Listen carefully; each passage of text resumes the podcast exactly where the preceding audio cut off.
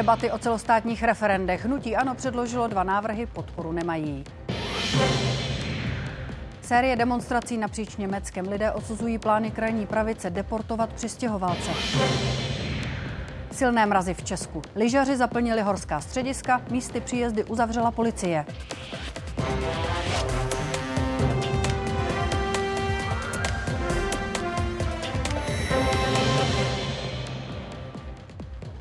Sobota 20. ledna začaly události. Děkujeme, že se díváte. Za nás dva i celou redakci. Hezký večer.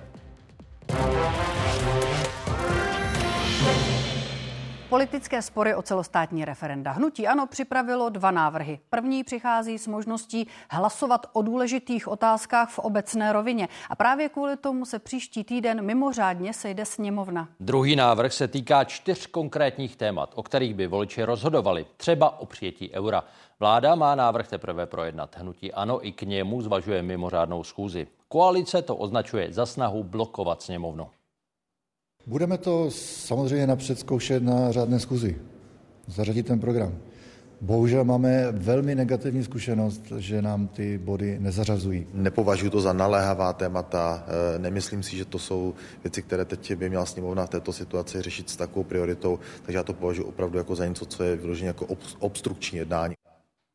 Ani jeden z návrhů hnutí ANO na zakotvení všelidového hlasování ve sněmovně nemá šanci na úspěch. Souhlasí jen SPD a i ta v předlohách požaduje úpravy. Červen 2003, zatím jediné celostátní referendum v Česku o vstupu země do Evropské unie. Ano nebo ne křížkem, jo, označit. Samý ano. Podobně vypadal i konečný výsledek.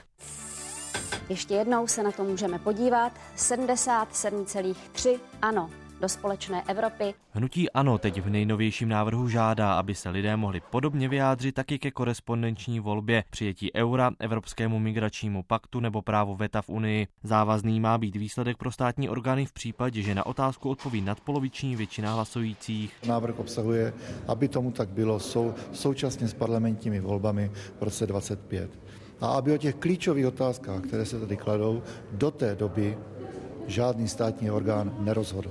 Ke schválení předloženého ústavního zákona bude ve sněmovně potřeba souhlas minimálně 120 poslanců. Už teď je jasné, že opoziční hnutí nemůže počítat s těmi z koalice spolu.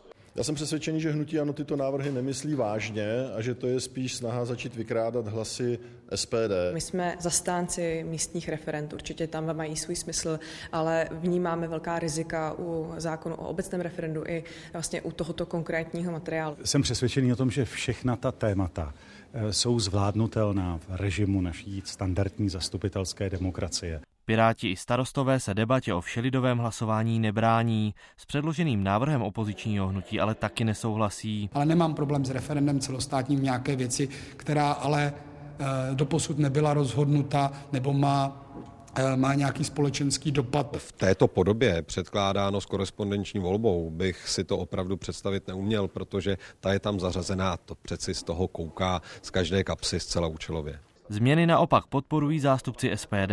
Nicméně v rámci pozměňovacích návrhů tam vložíme náš návrh, aby bylo možno hlasovat o všech možných otázkách, na které si občané se sbírají adekvátní počet podpisů, včetně možnosti hlasovat o vystoupení z Evropské unie. Návrh hnutí ano teď posoudí vláda. Má na to 30 dní, kdy se k němu vyjádří i poslanci, zatím jasné není. I když už projde zákon vládou a přijde sem do poslanecké sněmovny, tak pak je tady celá řada zákonů, které tady už máme delší čas a jsou před ním nahrané. My bychom byli rádi, kdyby se to třeba dostalo na pořad jednání ještě před evropskými volbami. Hned několik předloh k zavedení obecného referenda projednali poslanci v minulém volebním období. K závěrečnému hlasování se ale nedostali. Redakce a Vítězslav Komenda, Česká televize. Relativně obvyklá jsou v Česku místní referenda. Obce je vyhlašují třeba kvůli postoji k nějaké plánované stavbě. Od roku 2006 jich ministerstvo vnitra eviduje 400. Hlasovat musí přijít nad poloviční počet voličů, tolik jich ale velmi často nedorazí a pak nejsou platná. Zákony umožňují plebiscit i na krajské úrovni. Vyhlásit ho může zastupitelstvo nebo alespoň 6% místních voličů. Účast musí být minimálně 35% Žádné takové hlasování se zatím nekonalo. Zatímco ve Švýcarsku se ročně uskuteční hned několik celostátních referent, jinde v Evropě jde o výjimečný krok. I proto, že jsou velmi nákladná. V Česku, jak už zaznělo, se za víc než století konalo jen jedno. V roce 2003 lidé velkou většinou rozhodli o vstupu do Evropské unie. A podle průzkumu by to teď dopadlo podobně. Třeba společnosti CVVM dvě třetiny respondentů odpověděli, že do Unie země patří. Opak si myslí 30% dotázaných. Události pokračují už za chvíli třeba reportáží o tom, že dřívější důchod určený náročným profesím by se mohl týkat možná i strážníků. V mnoha německých městech znovu demonstrovali desetitisíce lidí proti pravicovému extremismu, rasismu a projevům xenofobie. Jenom ve Frankfurtu nad Mohanem jich vyšlo do ulic víc než 40 tisíc. Demonstrace reagují na zjištění o plánech pravicových radikálů na masové deportace cizinců s názvem remigrace. Utajovaného setkání s neonacisty se účastnili i někteří politici a zástupci biznesu. Jsou to protesty, které Německo dlouho nepamatuje. Desetitisíce lidí v ulicích desítek měst. Mají obavy z toho, kam se jejich země ubírá. Jsem velmi znepokojena vývojem politického klimatu v ähm, naší zemi. Jsme generace, které záleží na budoucnosti našeho dítěte a na tom, že bude žít dál v demokracii. Demonstrují obyvatelé, kteří dosud mlčeli. Do ulic je vyhnalo konspirativní setkání u Berlína, kde hlavní slovo měli přední ideologové neonacistů a ultrakonzervativních extremistů. V této vile v postupy mi diskutovali o deportaci milionů lidí z Německa. I těch, kteří mají německé občanství, ale nejsou etničtí Němci. Mezi účastníky schůzky byla i poslankyně pravicově populistické alternativy pro Německo AFD a také osobní referent šéfky této strany. Desetitisíce lidí protestují také proti této straně, která je v aktuálních průzkumech druhou nejsilnější v zemi. Tato remigrace není v rozporu se zákonem a ústavou. Je to prosazování zákona a ústavy. My jsme ochránci právního státu a oni nejsou jejich už také vznikla petice, která žádá zákaz této strany. Pravděpodobnost, že by uspěla, je ale z ústavního hlediska malá. Spolkový kancléř Olaf Scholz vyjádřil podporu lidem, kteří proti pravicovému extremismu demonstrují. Tento víkend se koná mnoho schromáždění proti pravicově extremistickým nepřátelům naší demokracie. Myslím, že je to správné a dobré. Jestli je něco, co už nikdy nesmí mít v Německu místo, pak je to rasová ideologie národní socialistů. Německou veřejností informace o plánech na deportace otřásly i kvůli podobnostem s vlastními temnými dějinami. Sedm kilometrů od místa, kde se schůzka konala, stojí ve Vanze vila. Tam přesně před 82 lety nacisté naplánovali vyhlazení židů. Z Berlína Pavel Polák, Česká televize. Pět vysoce postavených členů iránských revolučních gard je mezi mrtvými po leteckém úderu v syrském Damašku. Teherán viní Izrael, ten akci nekomentoval. Podobnými útoky se ale opakovaně snaží Iránu bránit rozšiřovat vliv. Mezi jeho spojence patří palestinský Hamás, libanonský Hizbalách a nebo jemenští Hutiové. Stavbaři Brně začali demolovat most na 195. kilometru D1 ve směru na Prahu. Pokračují tak v pracích na rozšíření dálnice ze čtyř pruhů na šest. Na místě je Barbara Randýsková, jak demolice omezuje provoz. Na celý víkend jsou uzavřeny ulice Havránkova a Kšírova, na které dopadaly trosky mostu. Nicméně samotná dálnice D1 žádná nová omezení nemá. Pracovníci stavební firmy začali s demolicí mostu dnes v 7 hodin ráno a předpokládají, že skončí nejpozději zítra v 7 večer. Nicméně já jsem dnes mluvila s Janem Rýdlem, mluvčím ředitelství silnic a dálnic a ten uvedl, že demolice postupuje rychle a tedy by mohlo být hotovo i o něco dřív.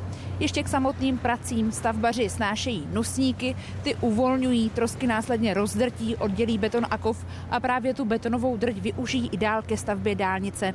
Nebyla to dnes přitom jediná demolice mostu v republice. Silničáři zbourali taky most na obchvatu u Klatov, přitom teprve nedávno ho postavili. 41 takovýchto dílů tvořilo jeden z devíti nových mostů na obchvatu Klatov. Dnes už je výrobce zase odváží za stavby pryč. U těchto prefabrikovaných dílců bylo kontrolními zkouškami po jejich osazení zjištěno, že je nedostatečné krytí betonářské výstuže. Můžeme označit místo, které nesplňuje normy? Zatím je to od začátku až do konce. Špatně. Mm, má být 40 mm krytí a vidíme, že tady jsme někde kolem 25, 30.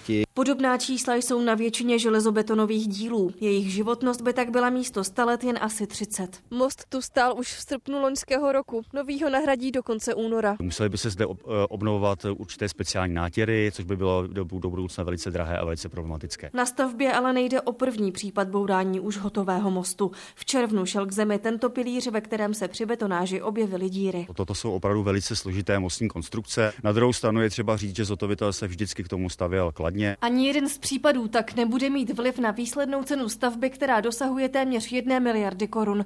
Daniela Tunklová, Česká televize Klatovy.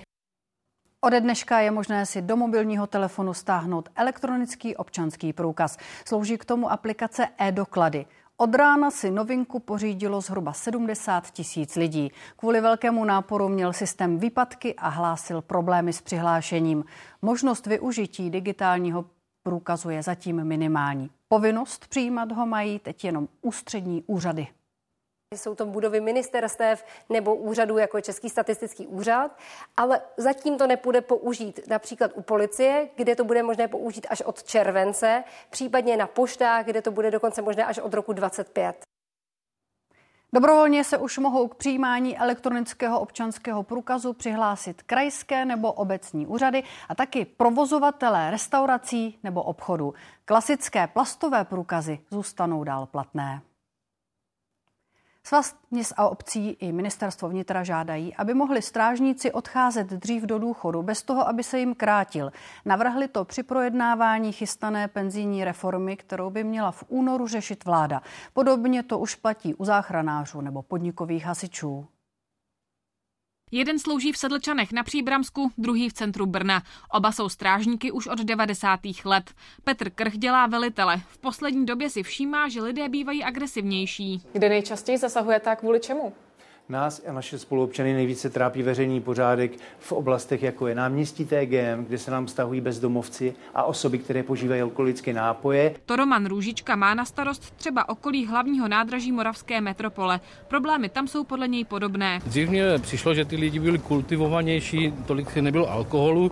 Bohužel teďka ta doba přináší takovou hektickou dobu. Možnost dřívějšího odchodu do penze by uvítali. Práce je podle nich náročná jak psychicky, tak fyzicky. Já se nechci srovnat s hasiči policii, nebo záchranáři, nicméně děláme podobnou práci. Pokud to zdraví nebude sloužit tak jako ve 30, ve 20, když nastupovali, tak aby měli šanci prostě odejít do toho předčasného důchodu bez krácení toho důchodu.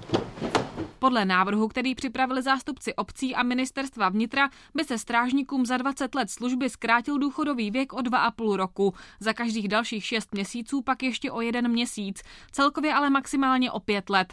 V Česku působí u městské policie kolem 8,5 tisíce strážníků. Rezort chce práci zatraktivnit. V současné době, pokud se někdo rozhoduje mezi městskou obecní státní policií, dává, pokud je přijat přednost státní policii, třeba i z důvodu výsluhovosti a podobně. Z hlediska vytížení těch strážníků z hlediska těch úkolů, které plní, eh, z hlediska i nebezpečnosti, tak eh, by si to zasloužili. By muselo být vyšší odvodové zatížení pro jejich zaměstnavatele, pak by bylo možné tento krok udělat. Bez toho to si myslím, že není realizovatelné. Ročně odchází do důchodu podle ministerstva vnitra kolem 120 strážníků. Do toho dřívějšího by jich podle nových pravidel mohla jít zhruba polovina. Michal Čejka a Kateřina Samková, Česká televize. Na všech programech televize Barandov se dnes hodinu po půlnoci místo vysílání objevily jen barevné pruhy. Kvůli neuhrazeným fakturám dodavatel odpojil firmu od elektřiny. Dopoledne televize vysílání obnovila díky dýzlovým agregátům. Společnost Barandov televizní studio skončila v exekuci se zablokovanými bankovními účty. Soud ji schválil individuální moratorium, umožňující ochranu před věřiteli a tedy i další fungování. Elektřina byla odpojena v noci zpátku na sobotu po jednostraném kroku dodavatele. Ten koncem týdne oznámil, že při nezaplacení dlužné částky ve stanoveném termínu přeruší dodávky až o sobotní půlnoci. Mezitím jsme zprovoznili vlastní zdroje elektřiny a už v 10 hodin ráno televize Barandov opět vysílala. Divákům se za technické komplikace omlouváme. Nová polská vláda chce přísnější odluku církve od státu. Zlikvidovat hodlá církevní fond, který nahradí daňovými odpisy. Duchovní se obávají, že přijdou o část peněz na provoz. Zemi, v níž rychle ubývá věřících, čeká i omezení výuky náboženství na základních školách. Má pověst nejnáboženštější země Evropy. V 38 milionovém Polsku je přes 10 tisíc kostelů a 30 tisíc kněží. Na opravy některých budov nebo pojištění duchovních přispívá stát. Nová vláda Donalda Tuska to teď chce ale změnit. Odluku církve a nejen té katolické od státu a hlavně státního rozpočtu si vytečila jako jednu z priorit. Kabinet se zaměřil na církevní fond. Za minulé konzervativní vlády do něj teklo každým rokem více peněz. Loni v přepočtu miliarda a 300 milionů korun. Teď má být zlikvidován. Je rozhodnuto, že půjdeme cestou přenesení odpovědnosti za financování na samotné věřící. Hovoříme o dobrovolném odpisu zdaní ve prospěch své církve. Mluvíme tutaj o systémě dobrovolného odpisu od podatku. Odluku církve od státu chtějí po vládě její voliči. Heslo často zaznívalo na loňských demonstracích. Jsme kolonií Vatikánu. Koloniou Vatikánu, tak? Podle kritiků se duchovní za minulé éry konzervativní strany právo a spravedlnost příliš zblížily s vládou.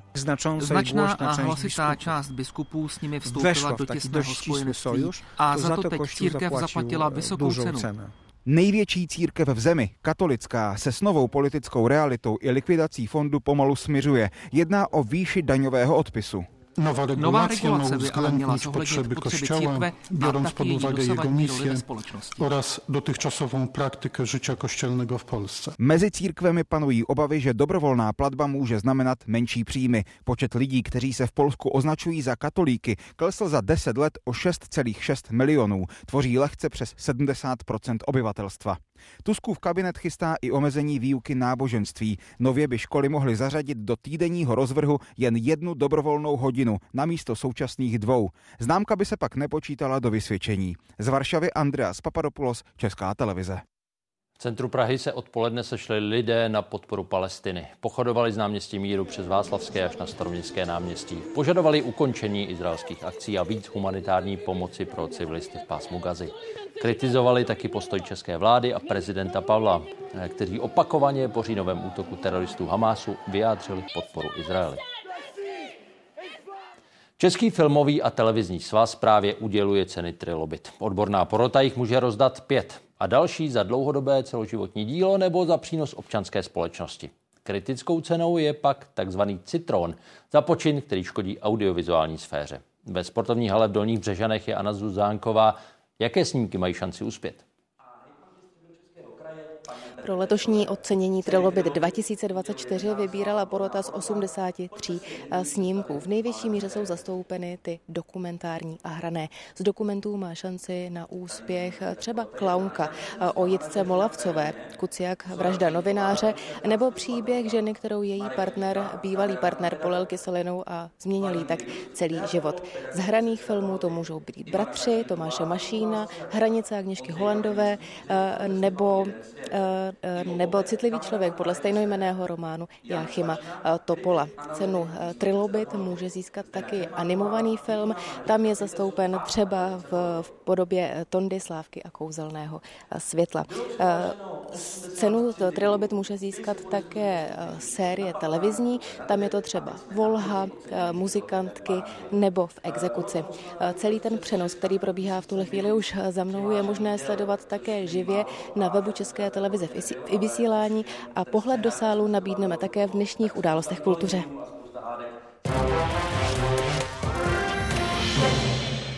Mrazivý víkend spoustu lidí přilákal na hory, jiné na zimní prohlídku zámků. Víc v reportážích za chvíli. Obce se snaží udržet malé vesnické obchody. Loni jich fungovalo ani ne 12 tisíc. Oceňují je hlavně seniori, kteří nemůžou za nákupy dojíždět. Podrobnosti kolem půl osmé.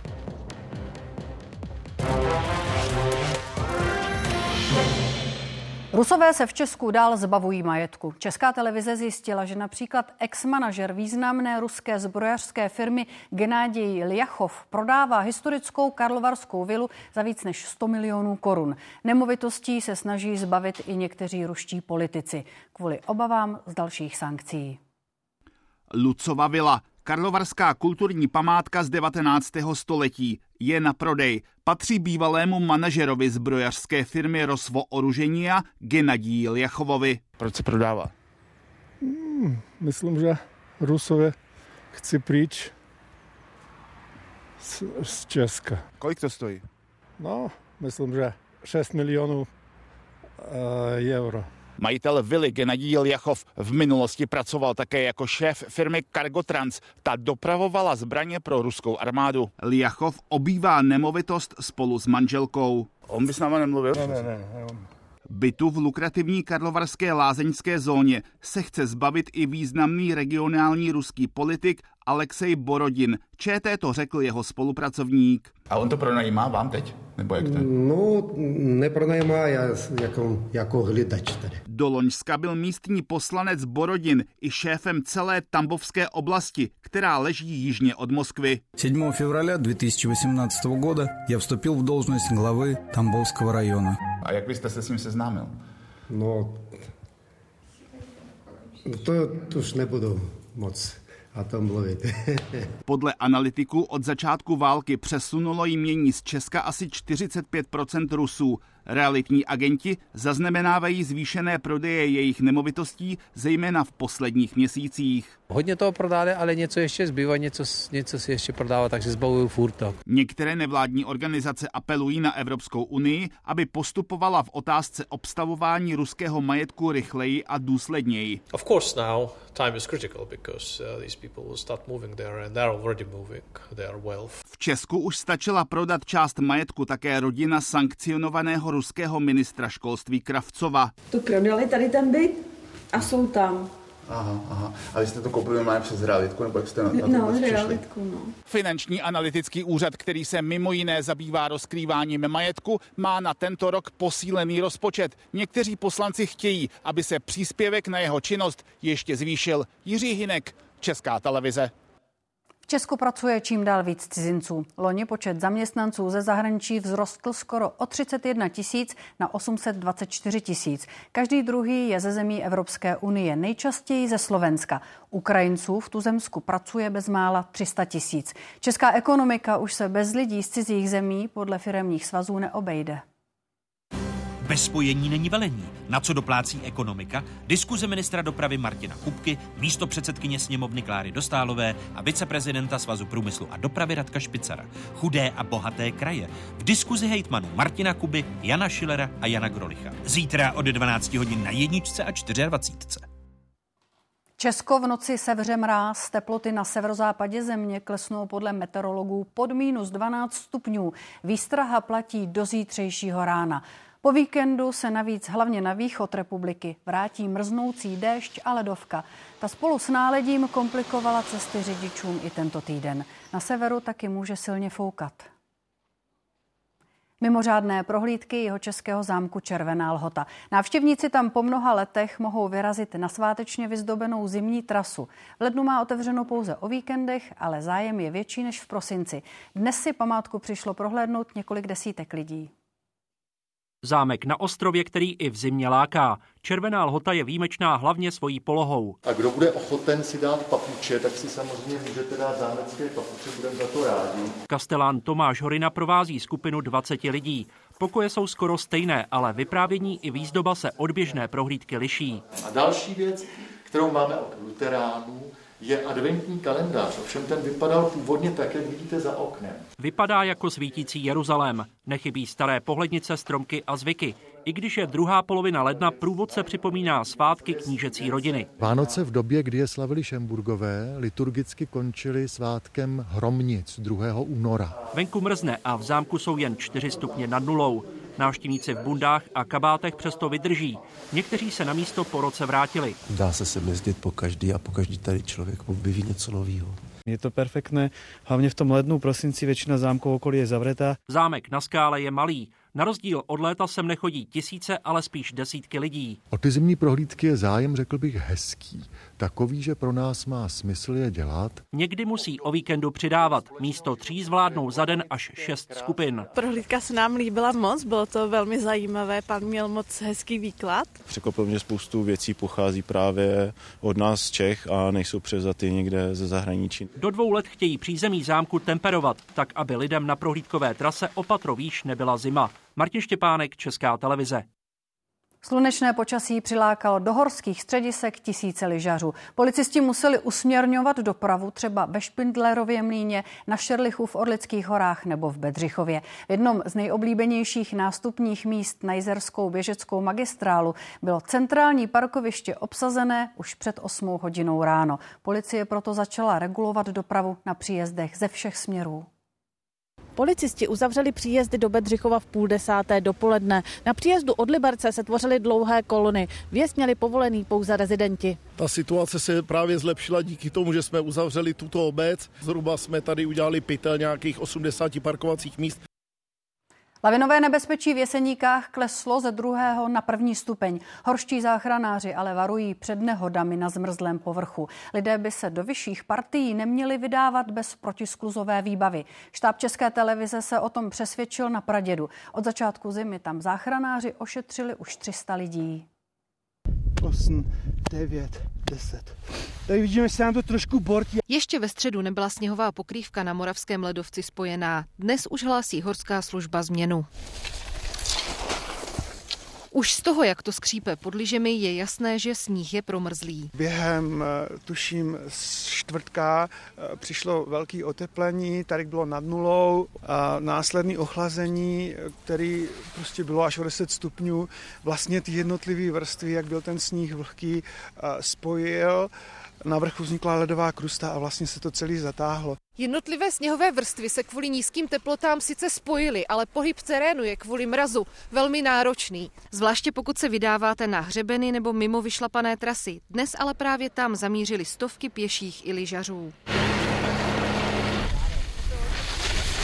Je to zmrzlé, že, takže to klouže, jí se na tom jako celkem blbě, no. Já to pustím a doufám, že to ubrzdím nějak vždycky. Svá specifika má pohyb ve zmrzlé krajině i pro záchranáře. Dnes proto cvičili, jak dostat lyžaře ze zledovatělé sjezdovky.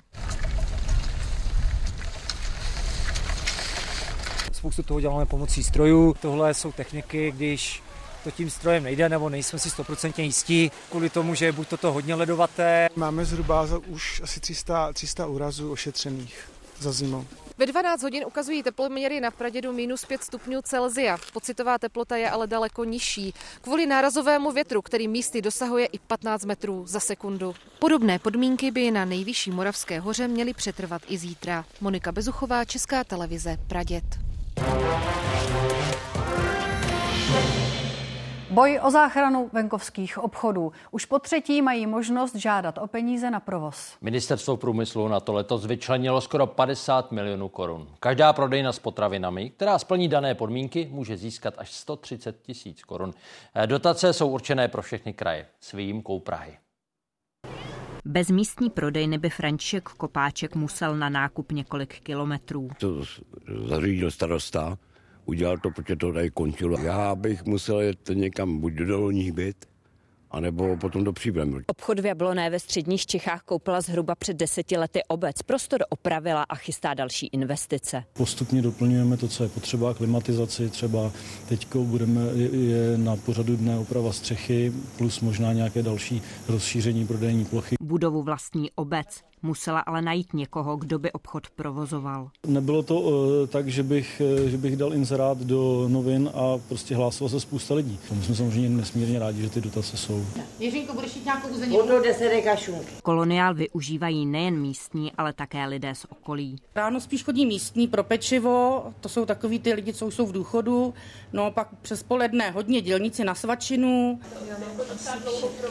Tady od drogérie po Eh, i krmení pro zvířata, všechno tady najdete. Středočeský kraj se do první výzvy programu Obchůdek nezapojil. Minulý rok ale z vlastního rozpočtu podpořil i žadatele, na které ze státní dotace peníze nezbyly. Osobně si dokážu představit, že půjdeme tou samou cestou jako při té minulé výzvě. Kraj má víc než 1100 obcí, což je samozřejmě rozdíl oproti třeba menším krajům, jako je Karlovarský.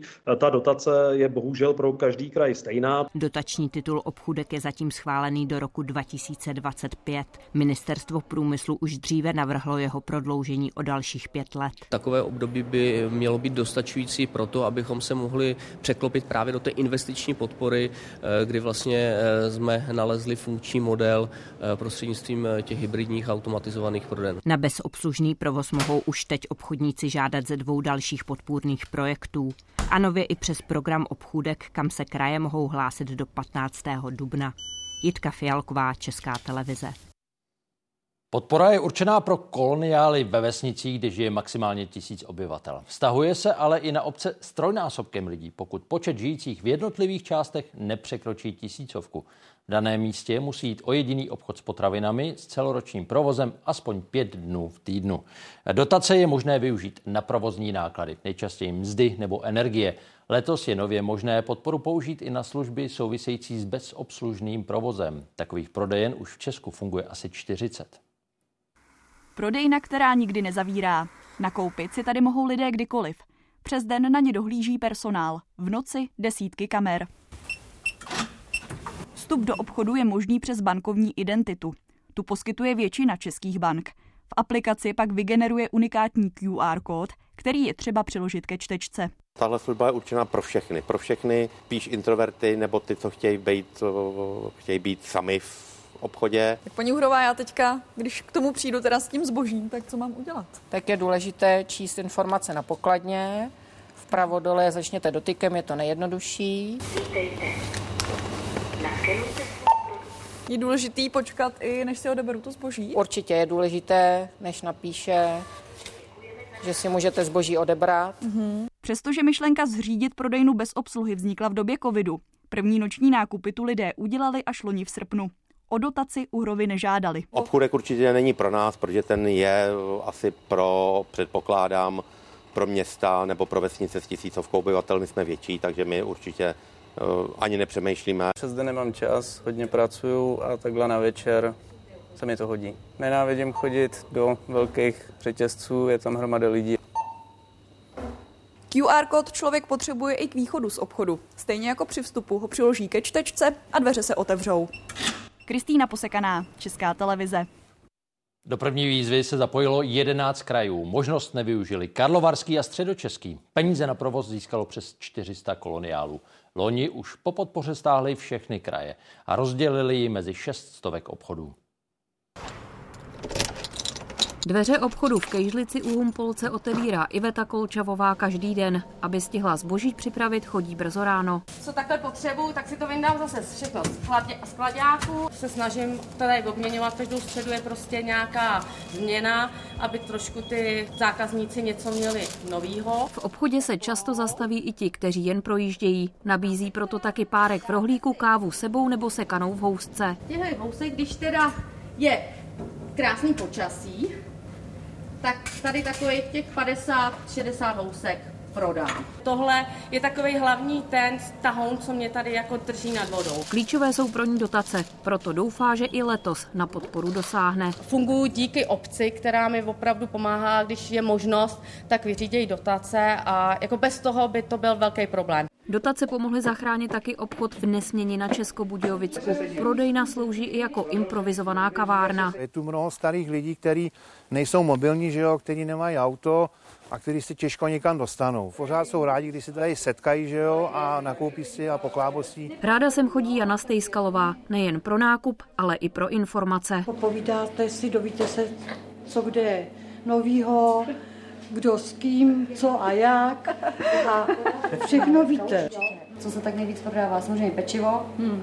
uzeniny krájený a běžný sortiment. Podobně to mají v Kunraticích na Liberecku. Obchod se smíšeným zbožím je pro řadu místních jedinou možností, kam zajít. Skoro denně se tady pro čerstvé pečivo zastaví i Helena Špínová. Takhle by člověk si musel to koupit nějak do zásoby a já nevím, jak vy jste zvyklí. Dotace na provoz využívají už dva roky. S vyřizováním žádosti pomáhá starosta. Píše se jenom čestné prohlášení. Jako hodně hodin jsme s tím strávili. Teď už teda jako víme, co máme jako dělat, takže už si to všechno tohleto dávám, jakoby připravuju celý rok ty podklady. Z peněz koupili nové vybavení nebo bezhotovostní terminál. A i tady přiznávají, že bez podpory by zřejmě prodejnu dlouho neudrželi. Redakce a Iveta Dvořáková, Česká televize. Tolik k nákupům a nejen nákupům na vesnicích. Už za chvíli v událostech ukážeme třeba dar, který zamířil z Česka do kibucu Béry. Ten začátkem eh, října poničil útok komanda Hamásu. Už za pár minut. Plzeň odhalila pamětní desku Josefu Hlavatému, který se přesně před 55 lety na místě dnešního náměstí TGM upálil na protest proti sovětské okupaci Československa. 25-letý pivovarský dělník se k činu rozhodl jako první po Janu Palachovi. Totalitní režim se snažil jeho smrt svádět na alkohol a osobní problémy. Podle rodiny i historiků byl ale motivem právě odpor k okupaci. Policie eviduje za loňský rok čtyři úmrtí v souvislosti s fentanylem. Silný opiát se ve zdravotnictví využívá k tlumení bolesti. Ve Spojených státech se ale masivně rozšířil mezi drogově závislými. Tam na předávkování fentanylem za rok zemře přes 70 tisíc lidí. Adiktologové se shodují, že Česko by před podobným vývojem mohla ochránit fungující síť nízkoprahových center a substituční léčby.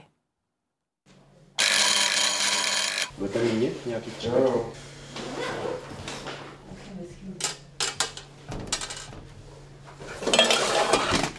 Do zařízení pro drogově závislé na Pražském Smíchově přijde denně i 180 lidí. Kapacita je 100. Nápor pocítili po uzavření nedalekého kontaktního centra. Počet klientů vzrostl zhruba o třetinu. Ty klienti se logicky teda přesunuli, přesunuli k nám. A co je problém, tak ne všichni, takže bez pochyby vznikla nějaká skupina klientů, který teďka eh, nenavštěvují žádný kontaktní centrum. Zařízení často spolupracují se substitučními centry. Nahrazování ilegální látky je podle poskytovatelů adiktologických služeb důležité. Pokud chceme i tomu nástupu fentanylu čelit, tak jich eh, musí být víc. Nevyzveme ten černý trh, aby reagoval na tu prohybiční politiku tak, že se nasadí ještě něco daleko silnějšího. Z křesla vede Josef Šedivý z klienty terapie. Narazí i na ty, kteří mají zkušenosti s fentanylem, látkou mnohokrát silnější než heroin. Musíš to pak odnést do lékárny. Jedním ze zdrojů jsou dědečkové a babičky například, které, kteří ty náplasti užívají a, a, a potom um, je vyhodí do koše a z toho koše si je vezme. A potom samozřejmě nějakým únikem z farmaceutického řetězce. Chceme zpřísnit ty pravidla pro sledování a pro likvidaci těch náplastí, aby se nemohlo stát, že někde v popelnici nebo tak by je mohl někdo najít. Byť toto je téměř nemožné v České republice. Účinek fentanylu v seriálu. Tohle už ale herci nejsou. Jedná se o skutečné záběry z amerických ulic. To tady nehrozí uvědomí toho, jak to v těch Spojených státech začalo. Neregulovaným předepisováním eh, opioidních analgetik a velmi silných opiátů, bez, téměř bez jakékoliv regulace. Čeští kriminalisté zatím rostoucí oblibu fentanylu nesledují. Dosud neodhalili ani žádnou nelegální laboratoř na syntézu této drogy. Kateřina Golasovská, Česká televize.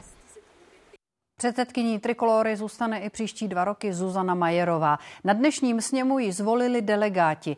Neparlamentní stranu vede bývalá poslankyně ODS od roku 2021. V letošních evropských, krajských a senátních volbách Trikolora kandiduje spolu s hnutím SPD.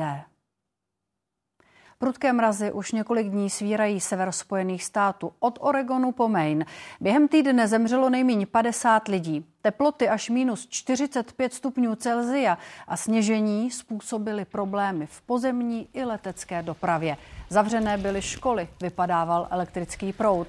A meteorologové varují, že se mrazy budou přesouvat i jižněji. Na severu Kalifornie pak čekají silné deště. Podmínky pro ukrajinské uprchlíky se s novým rokem zpřísnily. Česko omezilo jejich bezplatné ubytování. Naopak posílilo podporu zranitelných běženců, třeba matek s malými dětmi. Ostatní chce motivovat k aktivnějšímu zapojení na pracovním trhu. Někdo vysvětlit, co je to živnost? Jak získat živnostenský list, sestavit životopis a kde hledat práci. Marina Kopinová se to naučila na šestitýdenním kurzu. Pracovat by chtěla jako švadlena. Pro mě je moc náročitě to najít práci, protože neumím dost česky.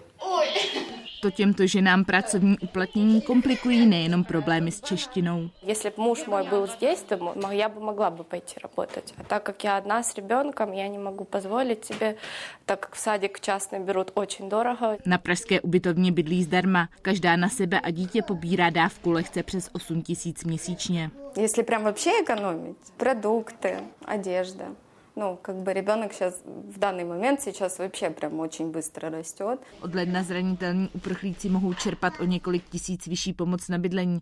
Dosáhnou na ní ale pouze v případě, že bydlí v bytech, nikoliv na ubytovnách či v penzionech. To nozové ubytování není úplně ideálním prostředím pro úspěšnou adaptaci a integraci, na které máme zájem a zároveň ta úprava bude i potom finančně levnější. Nově příchozí uprchlíci teď o nouzové ubytování mohou žádat jen v krajském asistenčním centru v Ostravě. Od září ho zdarma budou mít pouze na tři měsíce místo původních pěti. Není možné si vybírat ubytování, budou přerozdělováni vlastně podle kvot do jednotlivých krajů. Je to prostě nouzové ubytování po příchodu, eh, které stát poskytne, ale potom je potřeba i příchozím z Ukrajiny říci, že to není úplně jednoduché na trhu s bydlením v České republice. Běženci, kterým březnu vyprší roční výzum, si ho mohou prodloužit o další rok. To udělá i Marina Kopinová. S novými dovednostmi hodlá doplnit řady 120 tisíc uprchlíků, kteří v Česku pracují. Natália Kosiaková a redakce Česká televize. Mrazivé počasí vytvořilo ledovou výzdobu na některých místech Moravského krasu. Zmrzlé krápníky a ledopády lákají návštěvníky i místní turisty. Správci chráněné krajinné oblasti ale upozorňují, že se lidi můžou pohybovat jenom po vyznačených trasách a na ledové útvary by neměli sahat. Mezi nejpopulárnější místa patří tento ledopád nedaleko Blanska. Nachází se přímo na autobusové zastávce a má hned několik barev. Podle toho, jaká látka je obsažená ve vodě, která z vápence vyvěrá. Posoudit škodlivost umělého osvětlení na lidi i zvířata. Tak to je cílem výzkumu, na kterém pracují vědci z brněnského VUT. Vyvíjejí přístroj pro přesné měření světelného znečištění v terénu. Model městské ulice a pouličního osvětlení, jak září po setmění, snímá i tento přístroj. Víme, kolik světla přichází z toho daného zařízení. Zatím vědci aparaturu testují v laboratoři. V budoucnu bude ale měřit umělé světlo v libovolném venkovním prostředí. My budeme sledovat i veličiny, které jsou pouhým okem neviditelné a to jsou jakoby příspěvky do cirkadiálních rytmů, biorytmů. Situaci zhoršuje i LED osvětlení ve veřejném prostoru. Právě na něj se chtějí vědci zaměřit. Tam vidím jako největší problém, kdy se zdroj, který byl původně určen hlavně pro svícení ve dne a ve vnitřních prostorech, použil na svícení v noci a venku. Ostré bílé světlo v noci narušuje spánek a má negativní vliv na celý organismus.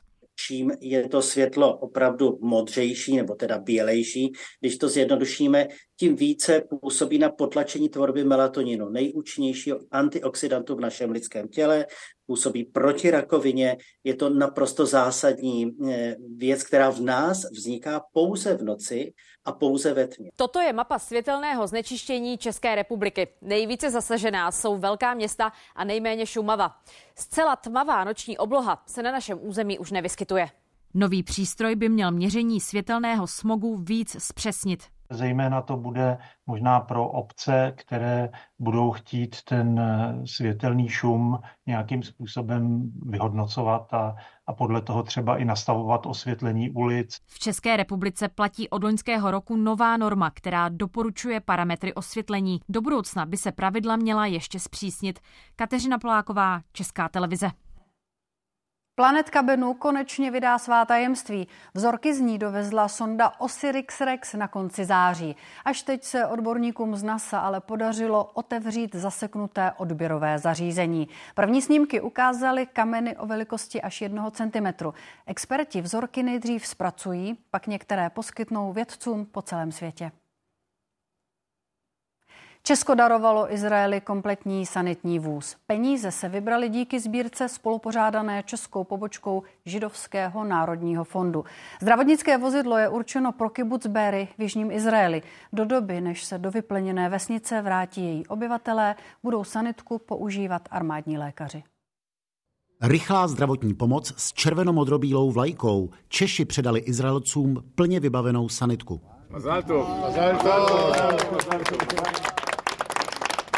Tohle to byla rozhodně iniciativa ze spoda.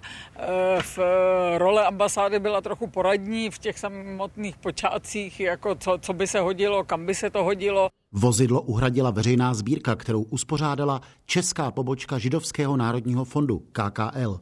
Domluvili jsme se, že s našimi přáteli z křesťanského velvyslanectví v Jeruzalémě, že bychom uspořádali sbírku a ať oni, Izraelci, si řeknou, eh, na co by ty finanční prostředky chtěli použít. Volba padla na kibuc Béry, který byl zdevastován v pádem islamistů. Ti přímo ve vesnici zavraždili na místní klinice paramedičku Amit Manovou a nedaleko odtud stříleli na posádku sanitky. Sanitku ale zatím nebude využívat kibuc Béry k civilním účelům. Místo toho bude sloužit izraelským vojenským lékařům.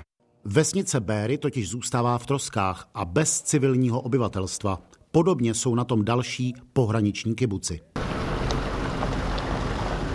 Izraelská armáda má početný sbor lékařů. V jižním Izraeli funguje i speciální akademie pro vojenské mediky. Poskytují urgentní péči vojákům, ale například zajišťovali i převoz propuštěných rukojmí během listopadového příměří. Čeští dárci poslali víc peněz, než pořadatelé sbírky plánovali, takže teď už řeší, co dalšího pomůžou financovat. Zatím se rýsuje to, že bychom eh, přispěli nebo zajistili obnovu eh, čtyř školek ve čtyřech eh, vlastně napadených kibucech. Česká pomoc Izraeli má různé podoby, od diplomatické po materiální. Tohle to je jedna z větších, protože se domnívám, že KKL velmi správně usoudil, že nežli, nežli to rozdrobit na spoustu menších věcí, tak eh, je, je fajn pořídit něco většího, co bude sloužit delší dobu. Útočníci ze 7. října chtěli ničit lidské životy. Na silnice teď díky českým dárcům výjíždí sanitka, která bude naopak životy zachraňovat. Z Izraele David Borek, Česká televize. Závod v ledové vodě. Historicky první ročník českého poháru v zimním plavání odstartoval na jezeře Most. Jedinou podmínkou účasti byl dobrý zdravotní stav a zapojilo se 120 plavců z celého Česka. Akci pořádal plavecký klub otužilců. 3, 2, 1,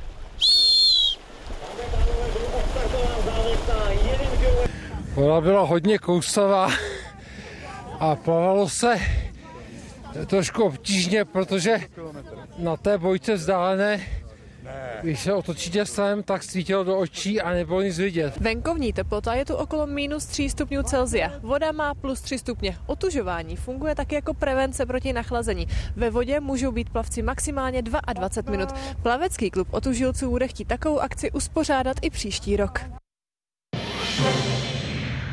Zítra budeme sledovat uctění památky obětí prosincové střelby na Pražské filozofické fakultě. Od tragické události uplyne měsíc. A připomínám taky varování meteorologů před mrazy na severozápadě Čech. Teploty v noci klesnou pod 12 stupňů. Události jsou u konce, přejeme dobrý večer a pojďme na sport. Česká tenistka Linda Nosková se na Australian Open postarala o velké překvapení. Podrobnosti přidává Barbara Černošková. Dobrý večer. Linda Nosková porazila senzačně ve třetím kole světovou jedničku Polku Igu Šviontekovou. 19-letá rodačka ze Vsetína zdolala čtyřnásobnou grandslamovou šampionku za dvě hodiny a 22 minut. Po setech 3-6, 6-3 a 6-4 a postoupila při své premiérové účasti v Melbourne do osmi finále. Další zprávy nabídneme v brankách už za okamžik.